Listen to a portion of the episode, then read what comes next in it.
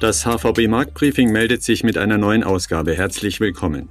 Wir sprechen heute mit den Experten der Hypovereinsbank erneut über wichtige Themen für Unternehmer und Anleger. Alle zwei Wochen bieten wir Analysen und Hintergründe zu den aktuellen Trends am Markt und wir sagen, womit zu rechnen ist. Mein Name ist Titus Kroder. Heute nehmen wir den Arbeitsmarkt unter die Lupe. Die Frage lautet, kommt es mit der wirtschaftlichen Erholung nach der Pandemie nun zu einem Jobwunder oder eben doch nicht? Und außerdem gehen wir einer Vermutung nach, die derzeit zur allgemeinen Marktmeinung zu werden scheint, nämlich, dass die Realrenditen festverzinslicher Anlagen noch für mindestens zwei Jahrzehnte Minuszeichen zeigen könnten. Für letztere These hat Philipp Gistakis etliche Indizien zusammengetragen. Er ist Chefanlagestratege der HVB. Hallo Philipp, herzlich willkommen. Hallo. Grüß dich. Und die Expertenrunde komplettiert Andreas Rees, der Chefvolkswirt der HVB. Grüß dich, Andreas. Willkommen zum Marktbriefing. Hallo, Titus. Groß aus Frankfurt. Ich hake gleich mal bei dir ein. Was hat euch Bankökonomen zuletzt umgetrieben? Waren es die Virusmutationen, Delta, Lambda und wie sie alle heißen? War es der heraufziehende Bundestagswahlkampf? Auf welche Nachrichten oder Daten achtet ihr gerade ganz besonders? Ja, wir gucken uns natürlich schon das Risiko einer erneuten Welle an, also Stichwort Delta, das ist gar keine Frage. Aber was uns natürlich auch beschäftigt hat, worüber wir in den letzten Podcast-Folgen geredet haben, ist natürlich Inflation.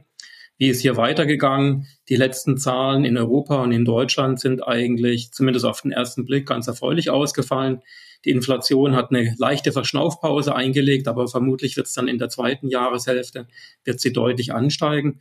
Dann haben wir uns den Arbeitsmarkt in den USA angeguckt, den letzten Arbeitsmarktbericht, der ist sehr erfreulich ausgefallen. Das Wachstum der Beschäftigung hat sich beschleunigt.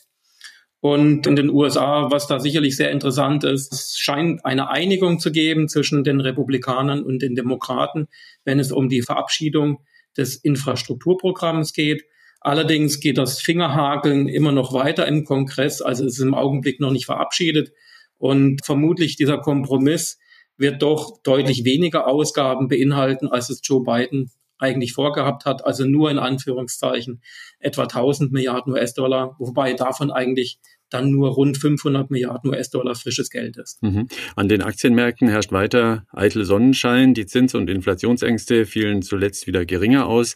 Was sind dort die aktuellen Eyecatcher, Philipp? Zwei Themen sind interessant. Das eine ist, dass zum Ende des zweiten Quartals die amerikanischen Aktienmärkte gegenüber den europäischen deutlich aufgeholt haben, so dass wir zum Ende des ersten Halbjahres die amerikanischen Aktien leicht vor den europäischen gesehen haben. Das war ja während des ersten Halbjahres die meiste Zeit umgekehrt, dass Europa besser performt hatte als die USA. Und zuletzt, dass so ein bisschen Wolken an den Märkten aufziehen, auch aufgrund der Sorge, wie Andreas bereits angesprochen hat, bezüglich Delta-Variante und möglicher ökonomischer Auswirkungen von weiteren Virusvarianten, die möglicherweise so die Hoffnung auf die weitere Öffnung der Wirtschaft möglicherweise wieder etwas eintrüben. Mhm. Zu unserem ersten Thema, dem Arbeitsmarkt. Der ist die Triebfeder für den Konsum und damit natürlich für die gesamte allgemeine Konjunktur. Der Beschäftigungsstand gibt jeweils Auskunft, wie stark sich die Nachfrage in einem Wirtschaftssystem entwickelt, wie der Faktor Arbeit ausgelastet ist und auch ob Inflation damit verbunden sein könnte. Schauen wir uns also an, wo wir stehen. Andreas, wir sind mitten in der Erholungsphase nach dem Pandemieeinbruch. Wie sieht es aus am deutschen Arbeitsmarkt? Ja, es schaut vielversprechend aus. Wenn man sich die erste Folie anschaut, die erste Grafik, das ist das Arbeitsmarktbarometer des IAB, also des Instituts für Arbeitsmarkt und Berufsforschung. Und das ist jetzt im Juni außergewöhnlich stark angestiegen und hat sogar ein Rekordniveau erreicht. Das heißt, das Niveau, das wir jetzt im vergangenen Monat gesehen haben, das liegt deutlich über dem sogenannten neutralen Niveau. Das heißt, das neutrale Niveau, das ist das, was man längerfristig beobachten kann, ein historischer Durchschnitt, wo sich dann der Beschäftigungsaufbau und der Abbau in etwa die Waage halten. Und hier liegen wir deutlich darüber. Das heißt, da scheint in den nächsten Monaten sich etwas sehr Positives aufzubauen im Hinblick auf zukünftige Beschäftigung. Vielleicht noch als kurze Erklärung, was dieser Arbeitsmarktbarometer aussagt. Das ist eine monatliche Umfrage der Bundesagentur für Arbeit, in der die lokalen Arbeitsagenturen befragt werden für die Aussichten auf Sicht der nächsten drei Monate. Und diese Arbeitsagenturen vor Ort, die haben sicherlich einen ganz guten Blick und Riecher drauf, was in den nächsten Monaten dann am Arbeitsmarkt tatsächlich passieren sollte. Es sind also abgefragte Einschätzungen und keine real belastbaren Arbeitsmarktzahlen, aber doch ein ganz gutes Gesamtbild. Wenn wir das ein wenig weiter aufschlüsseln, welche Branchen treiben diese positive Entwicklung? Vor allen Dingen das Gastgewerbe, also Restaurants und Hotellerie. Hier sollten die Beschäftigungszuwächse besonders stark ausgeprägt sein, also die Sektoren, die eben bis vor einigen Wochen noch von dem Lockdown besonders stark betroffen waren. Aber natürlich sollte auch die Beschäftigung steigen im Einzelhandel oder auch bei den Dienstleistern insgesamt. Es gibt ja noch weitere Arbeitsmarktindikatoren. Die Daten über Kurzarbeit gehören dazu, aber auch die Anzahl der offenen Stellen sagt etwas aus. Beide Indikatoren sehen wir hier und sie zeigen beide gleichfalls einen positiven Trend am Arbeitsmarkt. Was verbirgt sich dahinter? Wie interpretierst du das? Also wir haben einmal in der linken Grafik die Entwicklung bei der Kurzarbeit. Leider ist es so, dass wir da keine ganz aktuellen Zahlen haben. Das heißt, die letzte offizielle verfügbare Zahl, die stammt aus dem April.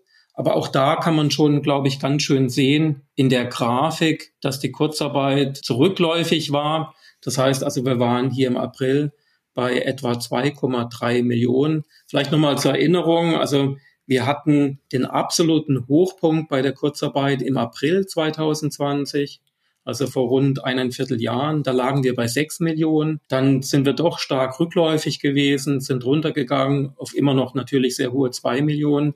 Dann wieder der Anstieg auf über drei Millionen und jetzt im April 2,3 Millionen. Es gibt allerdings interessanterweise eine Hochrechnung des IFO-Instituts für Juni, also zeitnah verfügbar. Und hier geht das IFO-Institut aus, dass eben aufgrund gerade, was ich angesprochen habe, Beschäftigungsaufbau im Gastgewerbe, dass hier die Kurzarbeit vermutlich auf etwa anderthalb Millionen zurückgegangen ist. Ist natürlich immer noch relativ hoch, wenn man es vergleicht mit vor der Krise, aber der Fortschritt, der Beschäftigungsaufbau, der ist unverkennbar. Und dann haben wir noch einen anderen wichtigen Indikator, der ist zeitnah verfügbar. Da stammt die letzte Zahl wirklich aus dem Juni. Und das ist auch ein sehr guter Frühindikator, der einige Monate in die Zukunft blickt. Das ist die Zahl der offenen Stellen. Und hier haben wir doch einen ziemlich kräftigen Anstieg auf rund 650.000. Das ist nicht rekordhoch, also das absolute Hoch, was wir vor der Krise gesehen haben. Da lagen wir bei rund 800.000. Diese Zahl der offenen Stellen ist in den letzten Monaten doch sehr kräftig angestiegen.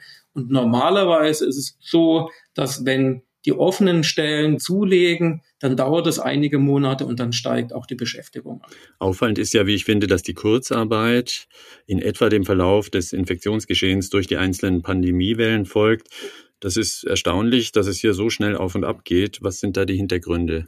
Ja, das ist in der Tat so. Das kann man sehr schön, diese Wellen, diese Pandemie und dann die Lockerungsschritte danach, als es wieder besser geworden ist, das kann man eigentlich fast eins zu eins bei der Kurzarbeit ablesen. Ich habe schon angesprochen, wir hatten halt den absoluten Hochpunkt im April vergangenen Jahres.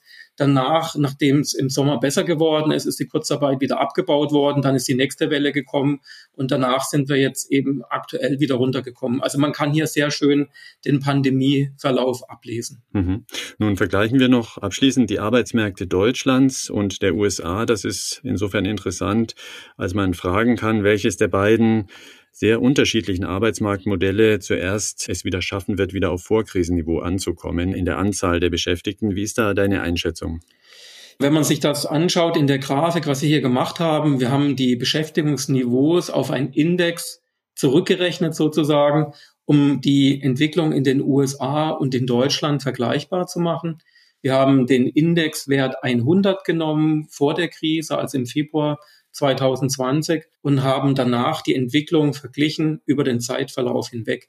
Und wenn man sich die Entwicklung anschaut in Deutschland, dann kann man, denke ich, sehr schön erkennen, dass wir eben einen natürlich kräftigen Beschäftigungsrückgang unmittelbar dann nach dem Lockdown gesehen haben. Da hat etwa zwei Prozent betragen.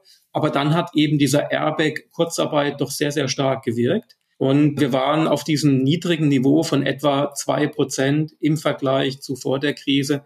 Da ist das etwas niedrige Beschäftigungsniveau sozusagen eingefroren gewesen.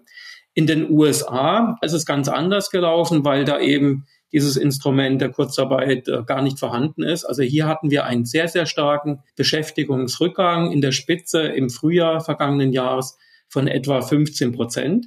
Seitdem haben wir mit einer unterschiedlichen Intensität wieder doch kräftige Beschäftigungszuwächse. Manchmal ist es auch etwas flacher gewesen. Aber interessanterweise ist es so, dass in den USA aktuell im Juni die Beschäftigung noch etwa viereinhalb Prozent unter dem Vorkrisenniveau lag und das eben der Vergleich in Deutschland bei zwei Prozent. Und von daher glaube ich, dass wir hier in Deutschland doch eine ganz gute Chance haben vor der doch positiven Entwicklung der Frühindikatoren, über die wir gerade geredet haben, dass wir hier kräftige Beschäftigungszuwächse, eine Erholung am Arbeitsmarkt sehen werden und dass wir hier in Deutschland vermutlich schneller auf dem Vorkrisenniveau sein werden als in den USA. Mhm. Zum Schluss noch eine Frage zum Pandemiegeschehen. Die Delta-Variante des Coronavirus ist mittlerweile bestimmend geworden, auch in Deutschland, hat sich stark ausgebreitet. Wie groß ist diese Unbekannte, wenn es um den weiteren Konjunkturverlauf und auch um die Entwicklung des Arbeitsmarkts geht? Ja, Titus, wenn ich das wüsste, das ist natürlich unglaublich schwer zu beurteilen. Ich kann nur sagen, aus analytischen Gesichtspunkten, wir schauen uns das natürlich sehr sehr an. Es ist wie in der Vergangenheit, auch in den vergangenen anderthalb Jahren, es ist sehr schwer zu greifen. Es ist ein Risikoszenario. Und wenn jetzt sich etwas Signifikantes wirklich ereignen sollte, dann denken wir natürlich schon drüber nach, was passieren könnte. Es ist nicht unser Basisszenario, aber wenn wirklich etwas passieren sollte, dann wäre es natürlich vorstellbar, dass sich der Aufschwung erstmal wieder verlangsamt und dass sich das sozusagen dann tendenziell eher gegen Jahresende 2021 oder vielleicht sogar dann entsprechend in das nächste Jahr hinüberschiebt, sowohl was die Erholung am Arbeitsmarkt anbelangt, aber auch bei den Konsumausgaben oder bei den Ausgaben der Unternehmen. Aber es ist, wie gesagt, im Augenblick für uns natürlich nur in Anführungszeichen ein Risikoszenario. Die Wirtschaft ist nach der stark gedämpften Pandemiephase im Erholungsmodus. Entsprechend stark ziehen auch die Indikatoren auf dem Arbeitsmarkt an und es bestehen gute Chancen, dass die Jobsituation in ein paar Monaten ihr Vorkrisenniveau in Deutschland erreichen könnte. Vielen Dank an Andreas Rees. Sie hören das Marktbriefing, in dem wir mit HVB-Experten über die aktuellen Trends von Wirtschaft und Finanzmärkten sprechen. Wir drehen nun auf den Kapitalmarkt und sprechen mit Philipp Gistakis über das große Thema Realrendite. Rendite. Philipp, wir haben uns das schon mehrmals hier im Podcast angesehen. Du hast nun aber mal einen Blick tief ins aktuelle Jahrhundert geworfen und geschaut, was die Märkte da bei der Realrendite langfristig erwarten. Mit echt interessanten Ergebnissen, wie ich finde. Realrendite, das ist die Nominalverzinsung minus Inflation, also was dem Anleger netto bleibt, mal ganz grob gesprochen. Wir sollten aber dennoch kurz erklären, wie Fachleute wie du an den Märkten eigentlich ablesen können, wohin sich die Realrendite entwickelt. Dazu schauen wir uns zur zur Erklärung zwei Charts an. Hier ist der erste. Was sehen wir hier und was ist die Aussage? Ja, ich habe hier das Modell zur Berechnung der Realrendite, was wir hier heranziehen, nochmal dargestellt. Auf der linken Seite für Europa und auf der rechten Seite für die USA. Ich nehme mir einen langfristigen Zinssatz. Das ist für Europa die zehnjährige Euro-Swap-Rate. Das ist die blaue Linie und ich stelle eine zehnjährige Inflationserwartung dem gegenüber. Also diese Inflationserwartung gibt sozusagen die aus Kapitalmarktinstrumenten abgeleitete jährliche Inflationsrate über die nächsten zehn Jahre an. Und das passt vom Zeithorizont zusammen. Also ein zehnjähriger Zinssatz mit einer zehnjährigen Inflationsrate, das passt gut zusammen. Und die Differenz aus der blauen Linie und der orangenen Linie. Die Orangenlinie ist die Inflationserwartung, gibt die graue Linie und das ist die Realrendite auf der linken Seite für Europa, auf der rechten Seite für die USA.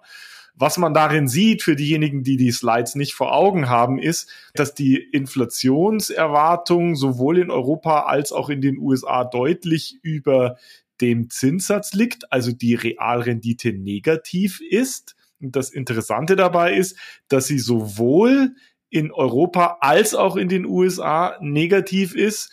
Und das, obwohl wir ja alle wissen, dass das Zinsniveau, das Renditeniveau in den USA deutlich höher ist. Und das liegt schlicht und ergreifend daran, dass zwar das Renditeniveau in den USA höher ist, aber eben auch die Inflationserwartung. Und deswegen unterscheiden sich am aktuellen Rand das Niveau der Realrenditen zwischen Europa und den USA nicht. Ich sage nochmal die Zahlen. In Europa haben wir aktuell im zehnjährigen Zeithorizont eine Realrendite von minus 1,5 Prozent etwa und in den USA etwa von minus 1,1.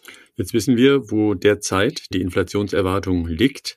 Nun kann man aber auch äh, das über die nächsten drei Jahre hinweg anschauen und das sieht man hier. Deine Interpretation dazu bitte.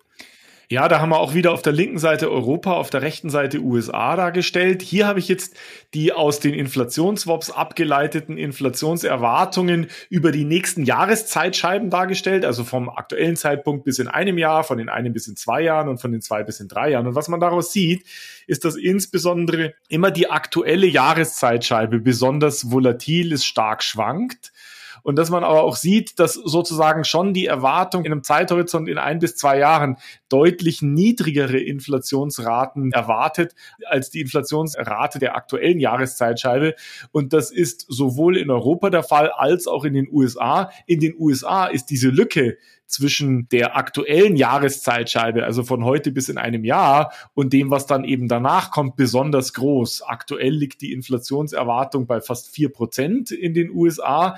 Wenn man ein, zwei Jahre weitergeht, dann liegt sie dann schon deutlich unter drei Prozent, vielleicht bei 2,7, 2,8. Mhm. So, und jetzt wird es noch interessanter, denn mit diesem Instrumentarium, das wir jetzt gerade äh, bekommen haben, können wir noch viel weiter in die Zukunft blicken, nämlich gleich zwei Jahrzehnte, also etwa bis 2040. Wohlgemerkt, wir sehen hier, was die Märkte glauben und nicht, was auch tatsächlich so kommen muss. Aber was nehmen wir da als zentrale Botschaft mit? Was wir hier gezeigt haben, wieder auf der linken Seite Europa und auf der rechten Seite USA, sind jetzt die Realrenditen in einzelnen Jahreszeitscheiben. Also für Europa und für die USA habe ich mir mal die Realrendite von aktuell bis in einem Jahr, das ist die kurzfristige Zeitscheibe, dann eine mittelfristige Zeitscheibe von in drei bis in vier Jahren. Und dann zwei langfristige Zeitschreiben von in 10 bis in 15 Jahren und von in 15 bis in 20 Jahren. Also das gibt die aus den Märkten implizit abgeleitete Realverzinsung, also die erwartete Realverzinsung in diesen Jahreszeitscheiben wieder. Und was man da sieht, ist sowohl in Europa als auch in den USA dasselbe Muster. Die aktuelle Jahreszeitscheibe ist sehr viel negativer als die darauffolgenden Jahreszeitscheiben. Die aktuelle Jahreszeitscheibe ist in dem Chart orange. Aktuell für Europa liegt über das aktuelle Jahr die Realverzinsung bei knapp unter minus zwei Prozent. Das ist klar, wir haben Nullzinsniveau und die Inflation wird irgendwo bei zwei Prozent sein, die Differenz also bei minus zwei. In den USA viel negativer, deutlich unter minus drei. Auch das ist verständlich. Wir haben ein Zinsniveau in den USA um die null Prozent und eine Inflation von drei, dreieinhalb Prozent. Und da kommen wir dann eben bei einer Realverzinsung von minus dreieinhalb Prozent raus. Für die mittlere Jahreszeitscheibe sieht man jetzt, dass sich sozusagen die negative Realrendite etwas moderiert, sowohl in Europa als auch in den USA. Also das heißt, die ist weniger negativ. Und dann auch für den langen Zeithorizont ist sie dann nochmal weniger negativ. Aber was das Interessante dabei ist, dass über diesen gesamten Zeitraum von 40 Jahren für Europa eine negative Realrendite erwartet wird, die in Europa, wie gesagt, in einem langen Zeithorizont bei minus ein Prozent liegt, in den USA bei knapp unter null Prozent war, war schon mal der lange Zeithorizont vor ein paar Monaten bei etwa null. Und das finde ich tatsächlich frappierend. Als ich das gesehen habe, Sie sagen, das hätte ich so nicht erwartet, dass tatsächlich der Kapitalmarkt aktuell ein wirtschaftliches und ein Kapitalmarktumfeld einpreist, das über 20 Jahre hinweg negative Realrenditen unterstellt. In der Tat interessant. Jetzt sollten wir aber auch noch analysieren, was das realwirtschaftlich eigentlich bedeutet, wie die Märkte das interpretieren. Die erwarten zwei Jahrzehnte negative Realzinsen. Welche Erwartung steckt da makroökonomisch dahinter? Die wichtigen Fragen sind natürlich, warum ist sie negativ und was sind die ökonomischen Begebenheiten dahinter? Nähern wir uns mal dem Ganzen. Also die einfachste Antwort, warum die Realrenditen negativ sind, ist natürlich, weil entsprechend das Gleichgewicht von Angebot und Nachfrage von Zinspapieren so gestaltet ist, dass es halt das Gleichgewicht negativ. Was ist das Angebot von Zinspapieren? Das sind also das Interesse von Investoren, von unternehmerischen Investoren oder des Staates zu investieren und damit Kredite aufzunehmen. Ja, das sind dann das Angebot an Anleihen.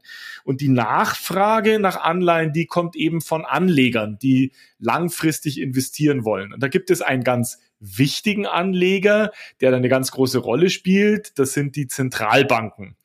Und die Zentralbanken, die haben natürlich auf dieses Marktgefüge erheblichen Einfluss. Und jetzt sind wir sozusagen in einem Henne- und Ei-Problem. Was ist das Henne- und Ei-Problem?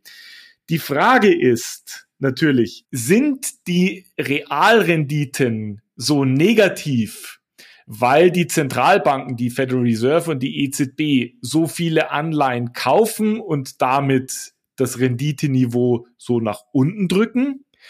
Oder sind die wirtschaftlichen Begebenheiten so gestaltet, dass die EZB eine Realrendite in diesem Bereich einstellen muss, weil es eben ein gewisses ökonomisches Gleichgewicht herstellt und deswegen so viel kaufen muss. Das sind die zwei Fragen. Und jetzt schauen wir uns das Ganze mal aus der Brille der EZB an.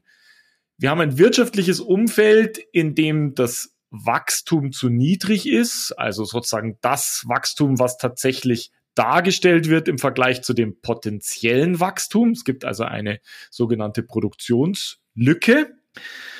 Und die Inflation ist zu niedrig. Um das Wachstum sozusagen anzuregen, versucht sie jetzt Geld in den Wirtschaftskreislauf zu lenken. Und das macht sie darüber, dass sie für die Anleger das Halten von Kapital ich sage jetzt mal in unproduktiver Form, nämlich auf Konten von Banken, möglichst unattraktiv macht. Und daher die niedrigen Renditen. Das heißt, aus der Sicht der Zentralbank muss sie die Renditen so weit reduzieren, dass es für die Anleger so unattraktiv ist, ihr Geld auf Bankkonten zu haben und es lieber in die Realwirtschaft geben, indem sie eben Kredite ausreichen oder riskante Aktien kaufen. Das ist die eine Sicht, die ökonomische Sicht daraus. Es gibt aber noch eine andere Sicht, dieses Angebot und Nachfragesituation zu verstehen. Das ist die demografische Sichtweise. Und die ist besonders frappierend und ich glaube, das steckt zu einem Großteil auch hinter dem stärker negativen Realzinsumfeld in Europa, neben der Tatsache, dass wir in Europa eine schwächere Wirtschaft haben, ist die in Europa stärker überalternde Gesellschaft. Was für Auswirkungen hat das? Wenn immer mehr Rentner in der Gesellschaft sind und immer weniger Arbeitnehmer, dann bedeutet das, dass auf der einen Seite der Anlagedruck groß ist, weil die Rentner langfristige Zinspapiere kaufen müssen, um ihre Renten sozusagen finanzieren zu können, auf der einen Seite. Und auf der anderen Seite eben zu wenig Investitionstätigkeit da ist. Es sind also sozusagen zu wenig Menschen in Beschäftigung, die produktiv arbeiten und damit Nachfrage nach Kapital haben. Also das heißt, auf der einen Seite die ökonomische Situation kann das verursachen, auf der anderen Seite natürlich auch die demografische Situation, die überalternde Gesellschaft kann ein Treiber für diese negativen Realrenditen sein. Das ist das aktuelle Kapitalmarktumfeld. Das muss natürlich nicht über 20 Jahre so bleiben. Mhm. Zu guter Letzt wollen wir natürlich wissen, was der Anleger oder die Anlegerin aus dieser Analyse mitnimmt. Was, was ist da die Hauptbotschaft? Also Negative Realrenditen bedeutet, dass es für Anleger unattraktiv ist, in festverzinsliche Wertpapiere zu investieren und attraktiver ist, in realen Assets zu investieren. Da zähle ich jetzt mal die Aktien grob mit dazu. Und interessant ist, dass Anleger, die vielleicht denken, naja, das ist jetzt im Moment gerade negativ, die Realverzinsung, aber ich warte es jetzt mal ab, vielleicht in einem halben Jahr oder einem Jahr oder in zwei Jahren könnte das anders sein. Diese Analyse zeigt, zumindestens in der aktuellen Kapitalmarkterwartung, in der impliziten Kapitalmarkterwartung ist das nicht so, sondern dieses Umfeld, das die Anleger dahingehend drückt, Geld vom Konto zu nehmen oder aus festverzinslichen Wertpapieren zu nehmen und in Aktien oder andere reale Assets zu investieren, das wird lange so sein. Und deswegen werden auch aus meiner Sicht heraus die Bewertung von Aktien längerfristig unterstützt bleiben, denn wir haben sie auch schon mal hergeleitet.